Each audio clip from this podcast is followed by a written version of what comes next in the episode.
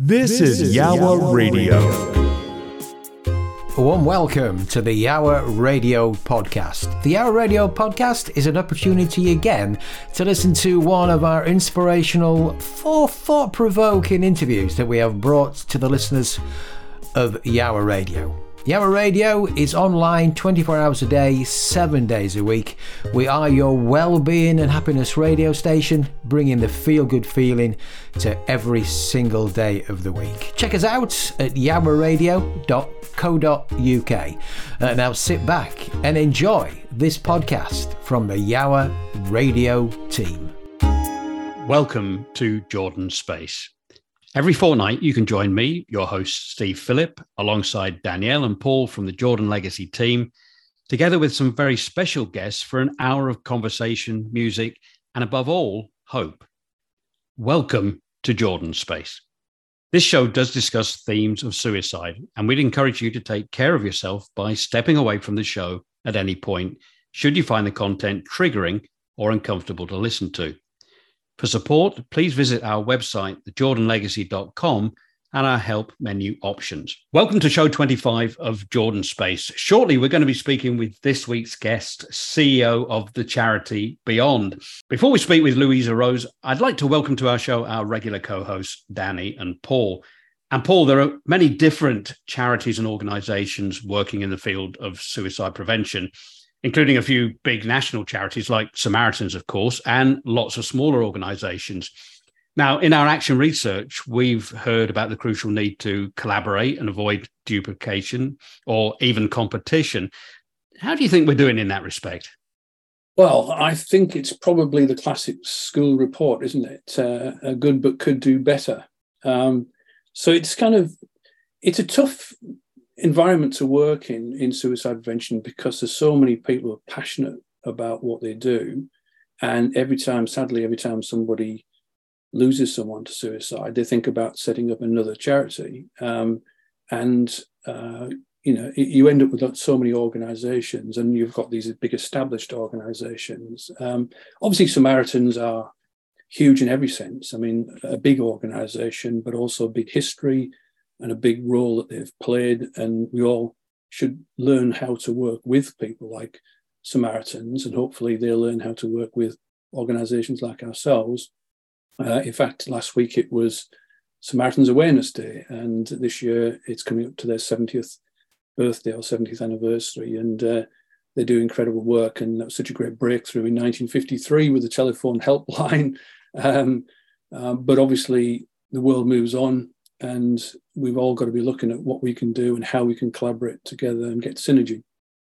Danny, at the Jordan Legacy, we try to work collaboratively with everyone involved in suicide prevention to achieve our shared goal. Certainly, everyone who shares the ambition of a zero suicide society. You're also very aware of the large number of different suicide prevention charities and organizations from seeing their social media posts every day.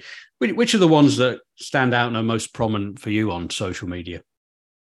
Yeah, well, as you say, there's there's so many fantastic organisations and charities doing great work. Um, some that come to mind are the Zero Suicide Alliance, who provide free online suicide awareness training. And um, there's our friends at the Ollie Foundation who are doing great work in funding suicide intervention skills training for adults, organisations, and schools working with young people. Uh, you've got places like James's Place and Sean's Place and Andy's Man Club who are providing spaces where people can reconnect with others and get support when they're struggling with the mental health issues and suicidal thoughts. And there's the Suicide & Co, which is a great UK charity supporting those bereaved by suicide. Uh, there's just so many which I, I, think I've largely become aware of through our, our regular spotlight on hope shares, um, where every week we share across our social media sites um, organisations and charities that are doing great work in the mental health field and suicide prevention. So, and I think maybe a lot of people aren't always aware of the extent of the work that's going on and what a difference these people and organisations are making in helping to reduce suicides and, and supporting people through difficult times.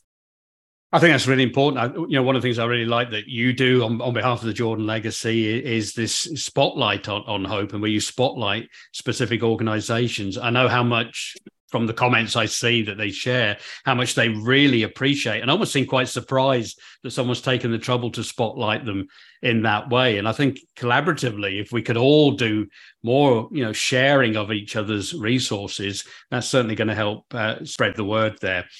Paul, although there's a potential problem with duplication, and some would say there are too many different organizations, they all make a contribution, don't they? But what do you think are the key lessons from our action research on how we can all work better together?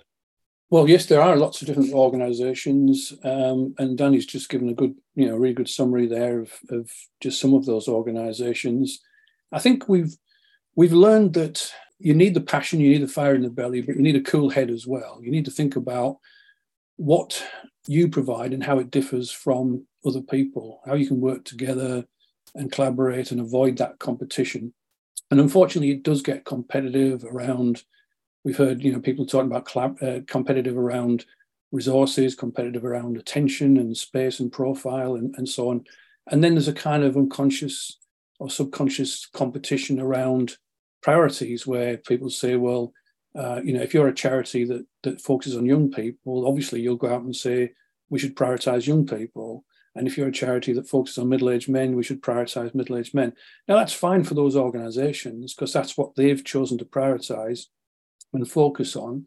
But when we actually put the whole picture together, and when we look at things like national strategies and national collaboration and coordinated frameworks and, and coordinated approaches, we've said in our report that we need to work towards a situation where everybody is a priority for someone. And that's what we're trying to to work out. So we as the Jordan Legacy, we don't compete, we don't provide training in competition with other people. You know, we're very much looking across the whole piece, the bigger picture, and how do we help everybody being a priority for someone. All of the bigger charities emphasize the importance of listening to lived experience. And through our research, talks, and events, and shows like Jordan Space, at the Jordan Legacy, we want to help facilitate this. And we're always keen to share what we know, as well as learning from others' experiences. We're currently having conversations with some of the major national charities about our moving towards a zero suicide society action research report and our petition to government requesting that they introduce a suicide prevention act to minimize all suicides. Now, you can download and read our report and sign our petition by visiting the menu titled Latest on our website, thejordanlegacy.com. Well, uh, let's take a break now, and we're going to play some more music. And when we return, we'll be speaking with the CEO of a charity that, among other things, annually hosts the UK's biggest online schools mental health festival. We'll be right back after we've listened to River by Josh Groban. Hi, it's Zoe Bishop here. If you want to get your weekend off to the best start, join me every week for my Feel Good Friday show from 11am to 1pm. Two hours of fab music, well-being tips, and Friday fun. This is Yowah Radio. Early in 2021, I watched a documentary video titled Stranger on the Bridge about a young man called Jonny Benjamin who was standing on Waterloo Bridge in London when a passing stranger witnessing Jonny's distress stopped to talk with him. That simple action saved Jonny's life. Jonny Benjamin, MBE, went on to become an inspiring mental health advocate and was one of our keynote speakers at the Jordan Legacy's first Hope for Life conference in 2021. He also co founded the mental health charity Beyond and met with today's guest, Louisa Rose, who we are delighted to welcome to this week's edition of Jordan Space as CEO of the charity Beyond. It's great to have you join us, Louisa. How, how are you? Oh, I'm good. Thank you. It's so great to be here. Thank you so much for having me. No, you're welcome. It's great to be here. Look, I, I introduced today's show by talking about Jonny, but we're going to move on now. Um, his story, of course, is, is well documented. Today, though, we wanted to hear about you because you also have an important story to, to share uh, about your role in Beyond, which we will talk about a little later, but also about your own mental health struggles and, and the vital work, of course, you're doing through the charity now um, to support young people. Can you recall when you first became aware of your own challenges with mental health? Yeah, it's a really interesting question because I think retrospectively, it's easy to put an age on it because I can notice now with all of the knowledge that I have when my challenges would have begun. But when the first time was that I actually noticed or was was aware that I had any, I was I was very very young. I was probably around um, maybe ten or eleven. I always had issues with my stomach. I always had issues with my stomach. I always wanted to run to the bathroom. I spent hours in there. I um, I was so nervous to ask to go to the bathroom. Um, you know, going to the toilet when you're, you know, younger is just, you know, not for number one, just to put it out there, you know, it is something that, you know, every young person is really embarrassed about. And there's like such shame that shrouds it.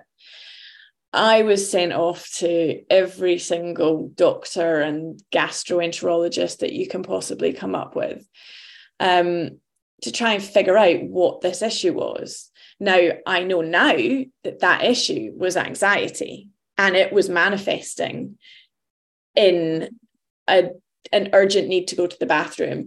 Um, finally, when I was maybe 16 or so, I got diagnosed with IBS, which is irritable bowel syndrome. Now, there's a sort of split opinion as to whether or not that's um, triggered by what you eat or stress. And I am a firm believer that it's triggered by stress. It also coincided with a time when I was experiencing periods of depression. So my parents split up when I was 13. Um, it was very traumatic for me for a number of different reasons.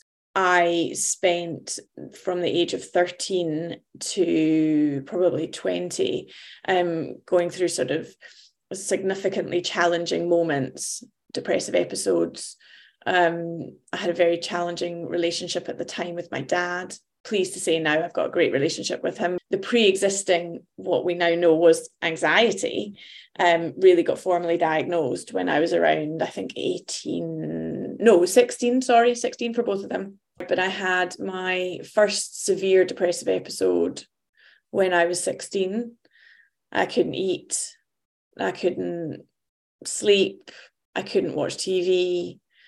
Um, I couldn't, I had no energy to get out of bed.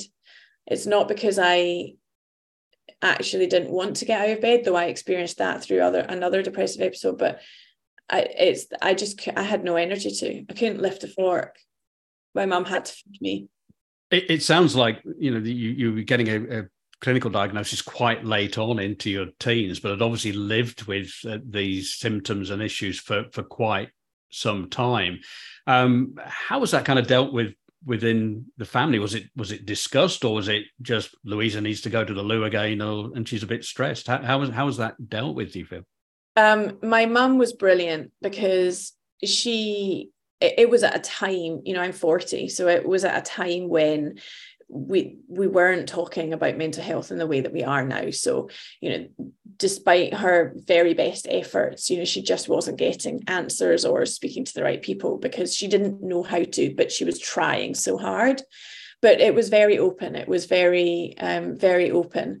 Um, my dad on the other hand did not um, welcome the subject of mental ill health at all. It interestingly, he's gone full circle and he really, really is supportive now. Um, but it's funny because up until that point, and, and even beyond it, even with the, the, the diagnosis, I was labeled a worrier, I was labeled oversensitive, I was fragile, you know, all these words that we now know mean highly in tune with their emotions that we know mean anxiety anxious that we know mean you know um, sensitive which is not always a bad thing you know mm-hmm. that can feel can eh, eh, be empathetic to other people's feelings as well. Yeah no absolutely fascinating uh, louisa listen to that. Thank you very much for, for sharing that uh, with us and, and our listeners. Uh, I, I remember when i was running my own business that i I kind of instinctively felt that having healthy worriers on the team was a good thing. You know, I didn't really understand why, but I just they were really good. You know, um, but obviously there's, then there's that line that it crosses into unhealthy worrying, and I just wonder at what point you really felt as if you you yourself understood what was going on. I actually don't think I did, even despite the diagnosis of um, anxiety and recurrent depressive disorder until I was 37 and uh, diagnosed with Tourette's, and then um, 40 and diagnosed with OCD. And the reason I say that is because I spent my life being told that I was this thing that was in inverted commas wrong to be and mm. trying to fight that and trying to work out who I actually was underneath that and try to cope with it because I had to fix myself because you know it didn't suit the sort of everybody else's narrative that I was worrying the whole time and anxious the whole time. And you know a lot of it was so I've I've got a very visual um mind. So i think almost like in pictures. So if, if you if, if you tell me your telephone number i won't remember it but if you write down your telephone number i very well might right. um, but what that meant for me growing up was that and I, and I come back to that point when I said I was four and I, I feel like I, it started then. Mm. I I was asked to be um, Red Riding Hood in the school primary one play. Mm. Uh, Scotland you start earlier and yeah um and I was in such a state that my mum was called. And I vividly remember being on the sort of like veranda bit of the out of the the school kind of like hut um of the classroom hut crying my eyes out. I was absolutely hysterical because I was so scared to be Red Riding Hood because of the wolf. Right. And it was I knew that I, I, the image of the wolf in Red Riding Hood was fixed in my head. I couldn't get it out of my head even at four. And a lot of my worries are manifest in visual ob- obsessive visual intr- intrusive visual images mm-hmm. and thoughts. I now know that's OCD. Right. I now know that's very linked to actually Tourette's, which I got diagnosed with. And I also know that all of those are very linked to anxiety. But you know, of, of course, like throughout my childhood and my adolescence, I was just fighting this kind of narrative that you're supposed to fix whatever it was that you know you were, the worrying, the fragile fragility, and whatever else. It's also just as a follow up there. Um, I mean, we often talk about getting a diagnosis, and we expect the clinicians to be able to understand what's going on and come up with a diagnosis, but often they don't understand what's going on, and they obviously need help from us to understand what's going on. But you know, if, if you didn't really kind of work out what was going on until 37, then obviously they they're going to have problems, aren't they? Absolutely, but I, you know, there and there's a real um, sort of clear um, divisiveness of opinion, I suppose, over whether or not labeling diagnose, diagnostic labels are actually helpful or not.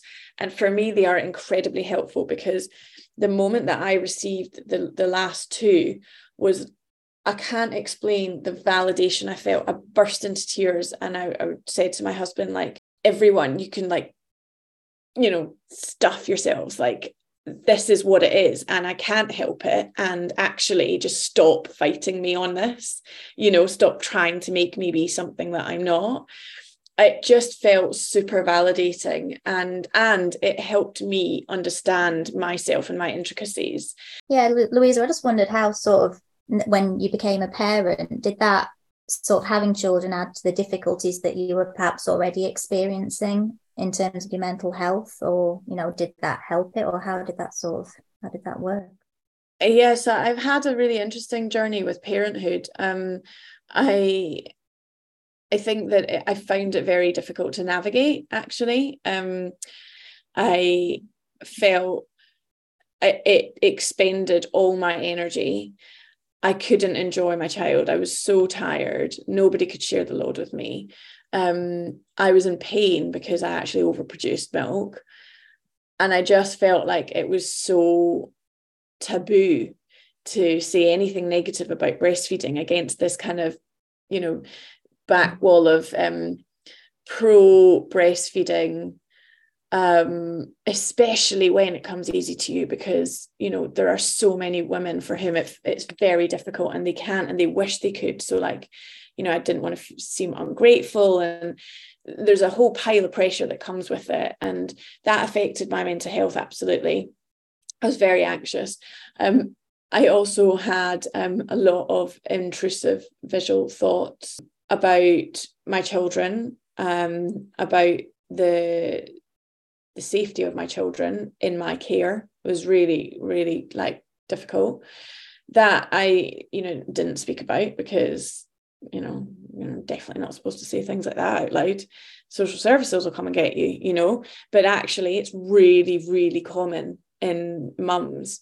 Um so it it was definitely i found the sort of journey as a mother difficult to navigate for my own mental health but then also um i found you know having children as they've grown as they've grown up they're only three and six i'm able to use my experience. I kind of name the things that i'm seeing.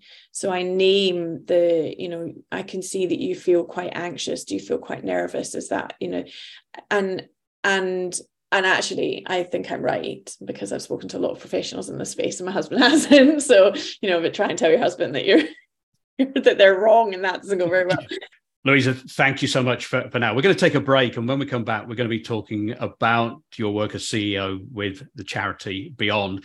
Before then, we're going to play another song that's been chosen by you today. Um, this next song is We Thank You, Tata by Skipper Shabalala. Can you tell us a little bit about this song and why this is so special to you? So, um, I have some very close South African friends, um, and they they've been with me through a lot um, but also one of them in particular um, is the person that saved my life. Um, i went to south africa for one of their weddings and i just became really moved by the culture there the music and the colors and the life and it felt alive there are some sort of soundtracks for me from that time and this is one of them. So it always makes me feel happy and at peace when i listen to it. So yeah i yeah i love it. I, th- I think happiness is a great great link uh, to to having a break. And uh, let's uh, listen to we thank you uh, tata right now and we'll be right back after this Hi, this is Steve. Just popped in to remind you to join me every day of the week right here on Yowah Radio for Yowah Breakfast.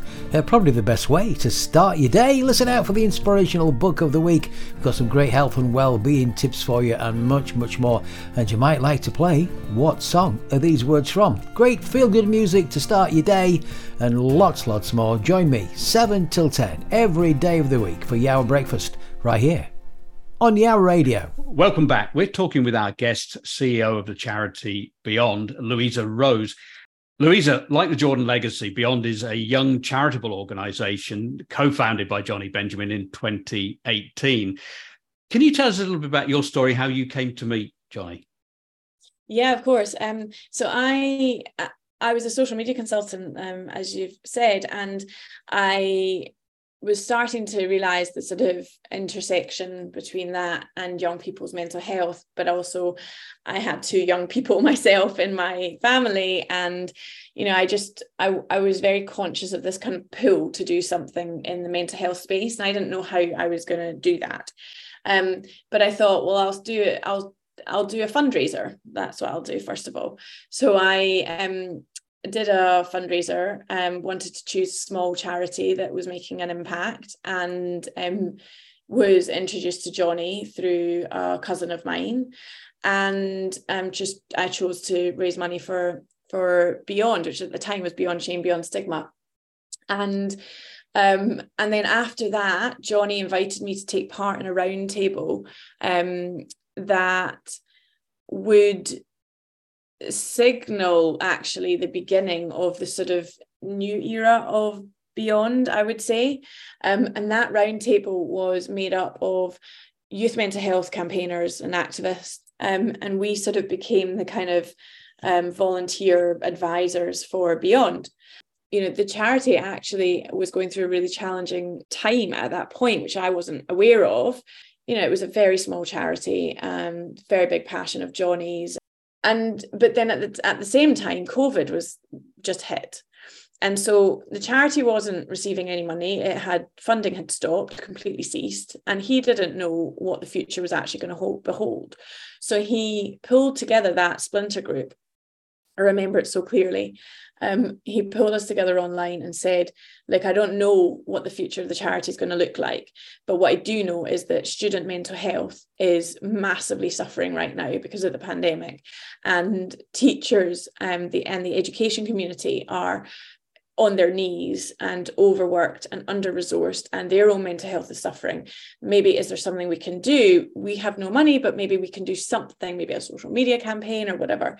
Anyway i went away and just got like busy on powerpoint and i just it was so obvious to me. I don't know why. It was just very obvious but i produced this deck and on the deck was um, a map of the UK and there were just pins, like location pins all over it. And I was like, I think what we can do is create an online mental health festival for schools and colleges.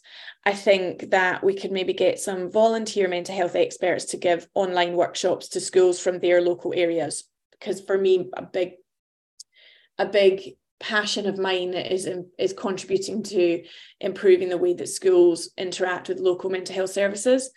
Um, so yeah, so so volunteers will will do online workshops and we'll provide um, lesson plans to download. And then Jonny pipes up and was like, "Yeah, then we'll do a live broadcast with some celebrities, and you know, um, and we'll do it for no money, and we'll do it with no money, and and that's what we'll do." And honestly, this sort of virtual room on Zoom of 30 odd people just kind of looked at me and was like, yeah, let's do that. Actually, at that point, Jonny wasn't very well. So he was actually in hospital um, and with his mental health, which is just an example of like, you know, how much you just really have to just understand and be around the people that, that get that.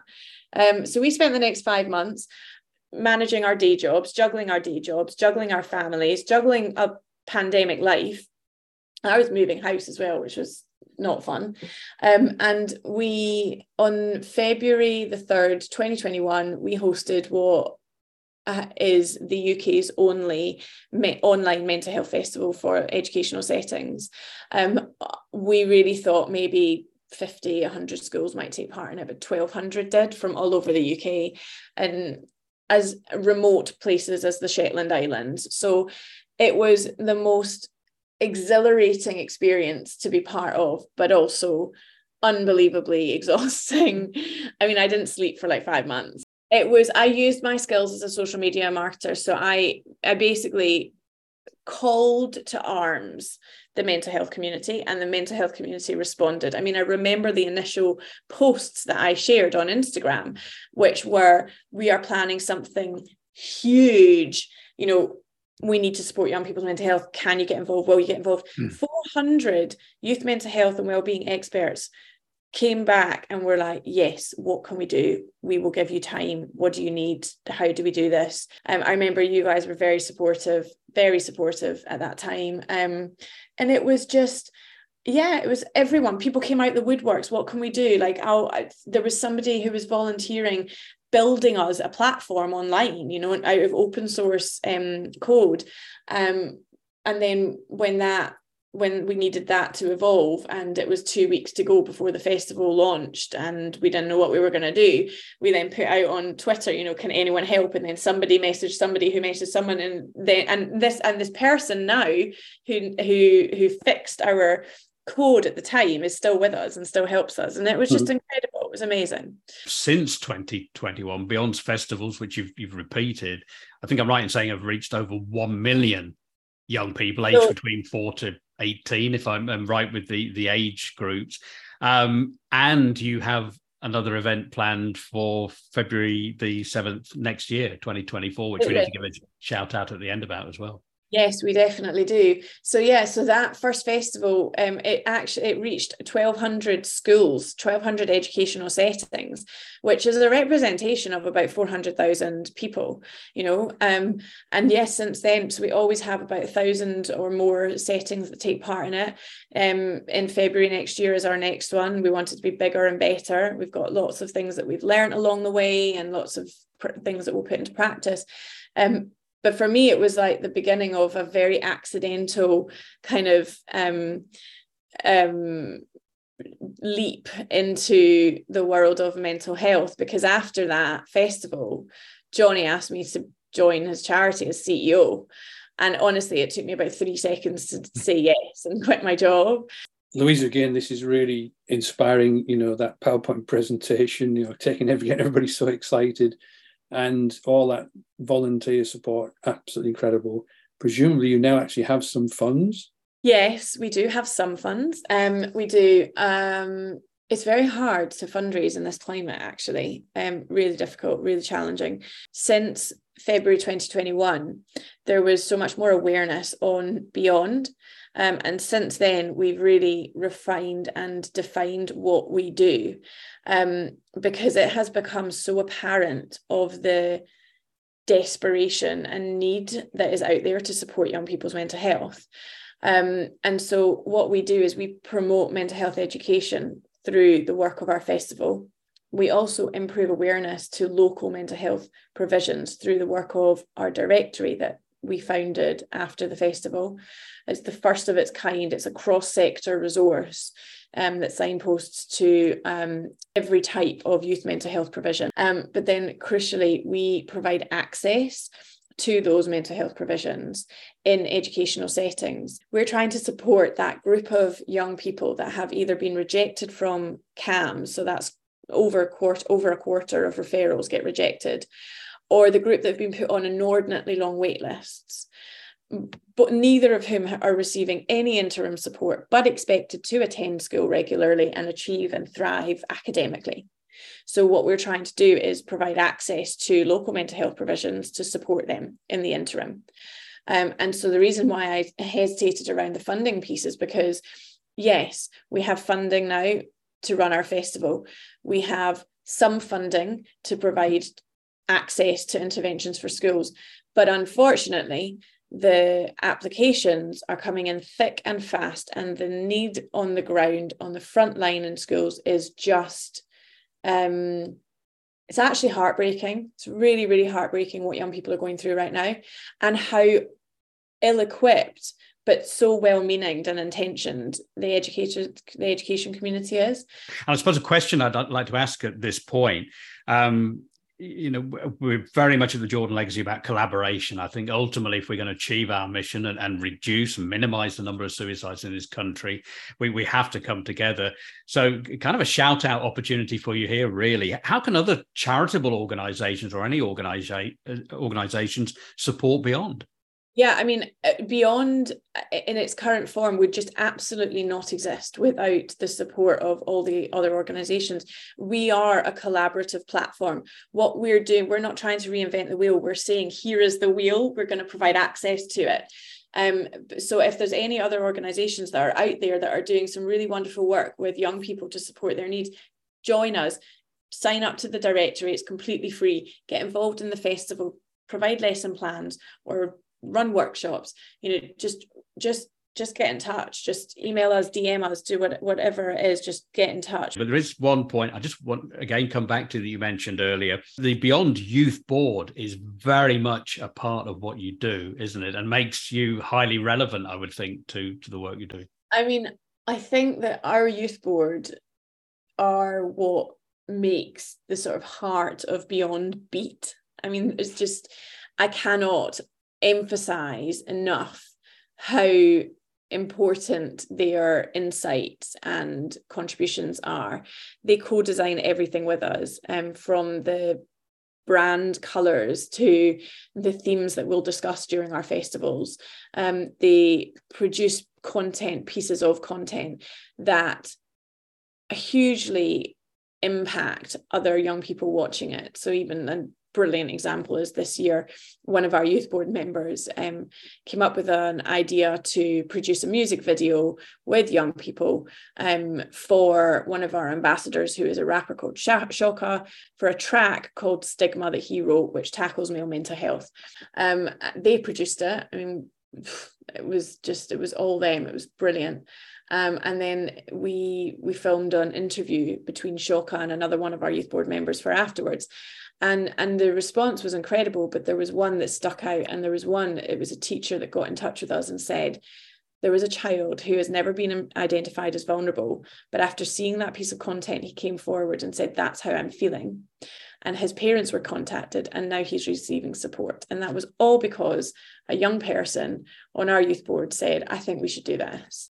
Uh, louisa some of our listeners may have seen you on the Michael McIntyre Big Show last year, helping to get one of your uh, young people uh, fulfilling their potential by singing on the, on the stage in national TV. Uh, how is Brady? She's good. She's currently in the West End right now. Um, she is in Evita, I think. Um, she's doing she's doing really well. Um, which oh, she was just phenomenal, wasn't she? I mean, if you yep. haven't watched that, go and watch it again on catch up. Um, but no, she was she's incredible. She's she's doing really well. I'm really pleased. Yeah, she's I'm so proud of her. Louisa, look, thank you so much for joining us on Jordan Space. It, it really has been a pleasure chatting with you and, hearing about your journey um, and the amazing work that you're doing at Beyond. Before we let you go, uh, as our regular listeners know, we always like to end the show on, on a message of, of hope. Uh, and I wonder what your message of hope um, would be for, and who, who would that be aimed at as well? I think it's for those people who are um, fighting to understand their minds actually. Um, and i think and i think it would be that to try and reduce the external noise um, and just take it one day at a time. Because i think we put a lot of pressure on ourselves. Um, and and i think that if we just if we slow down the pace then we get there. We really do I think that's a really important point. It comes back to something you referred to earlier about mental health maintenance. I think that's a, a really powerful message of hope to to end on. Um, we're going to be playing a couple more tracks uh, that you've chosen today. Uh, the next one, though, I'd just like to tell us a little bit about uh, by Alejandro Sanz, which features Shakira. I'm not even going to try and pronounce the title of that song, so I'm going to get you to do that. But just tell us again why why this particular choice so that song is called Te lo agradezco, pero no. Um, and it is uh, special to me because I so I speak Spanish and I raise my children bilingually. Um, I'm not Spanish, which is always slightly confusing. Um, and I spent a year in Spain in a place called Cordoba, which is so close to my heart. And it, it during that year, I felt free I felt kind of similar to the feelings I felt in South Africa, actually. I felt free. And that's where I um, first heard that song. And when I listen to it now, it just transports me back there. Let, us have a listen to, to that track right now. And uh, thank you again, Louisa, for, for joining us. And we'll be right back after this with a roundup to today's show with Danny, Paul, and myself. Time for another positive news story from Rise of Happiness. We are Yowah Radio, bringing the feel good feeling to every day. From the outside, Abigail was living the dream. She was working in an international school in Italy. Her commute was a 10 minute cycle down medieval streets, and her evenings were a mixture of gelato and long meals with friends. But all was not as it seemed. Abigail began to feel fed up in her job. The tasks that once filled her with enthusiasm left her feeling bored and uninspired. Eczema began to take over her whole body, leaving her waking up with her eyes so red and puffy they were difficult to open. And angry blotches covered her neck, arms, and legs. She searched for the answer outside through doctors and dermatologists, and the thousands of euros she spent on creams only further irritated her skin. Allergy tests showed nothing. It was around then that Abigail's sister encouraged her to go on a yoga retreat with her in Ibiza. The week changed her life. She lay down on the mat for the opening yoga session and the tears began to flow. They flowed through the week as if her body were letting go of all the emotions she'd been locking away.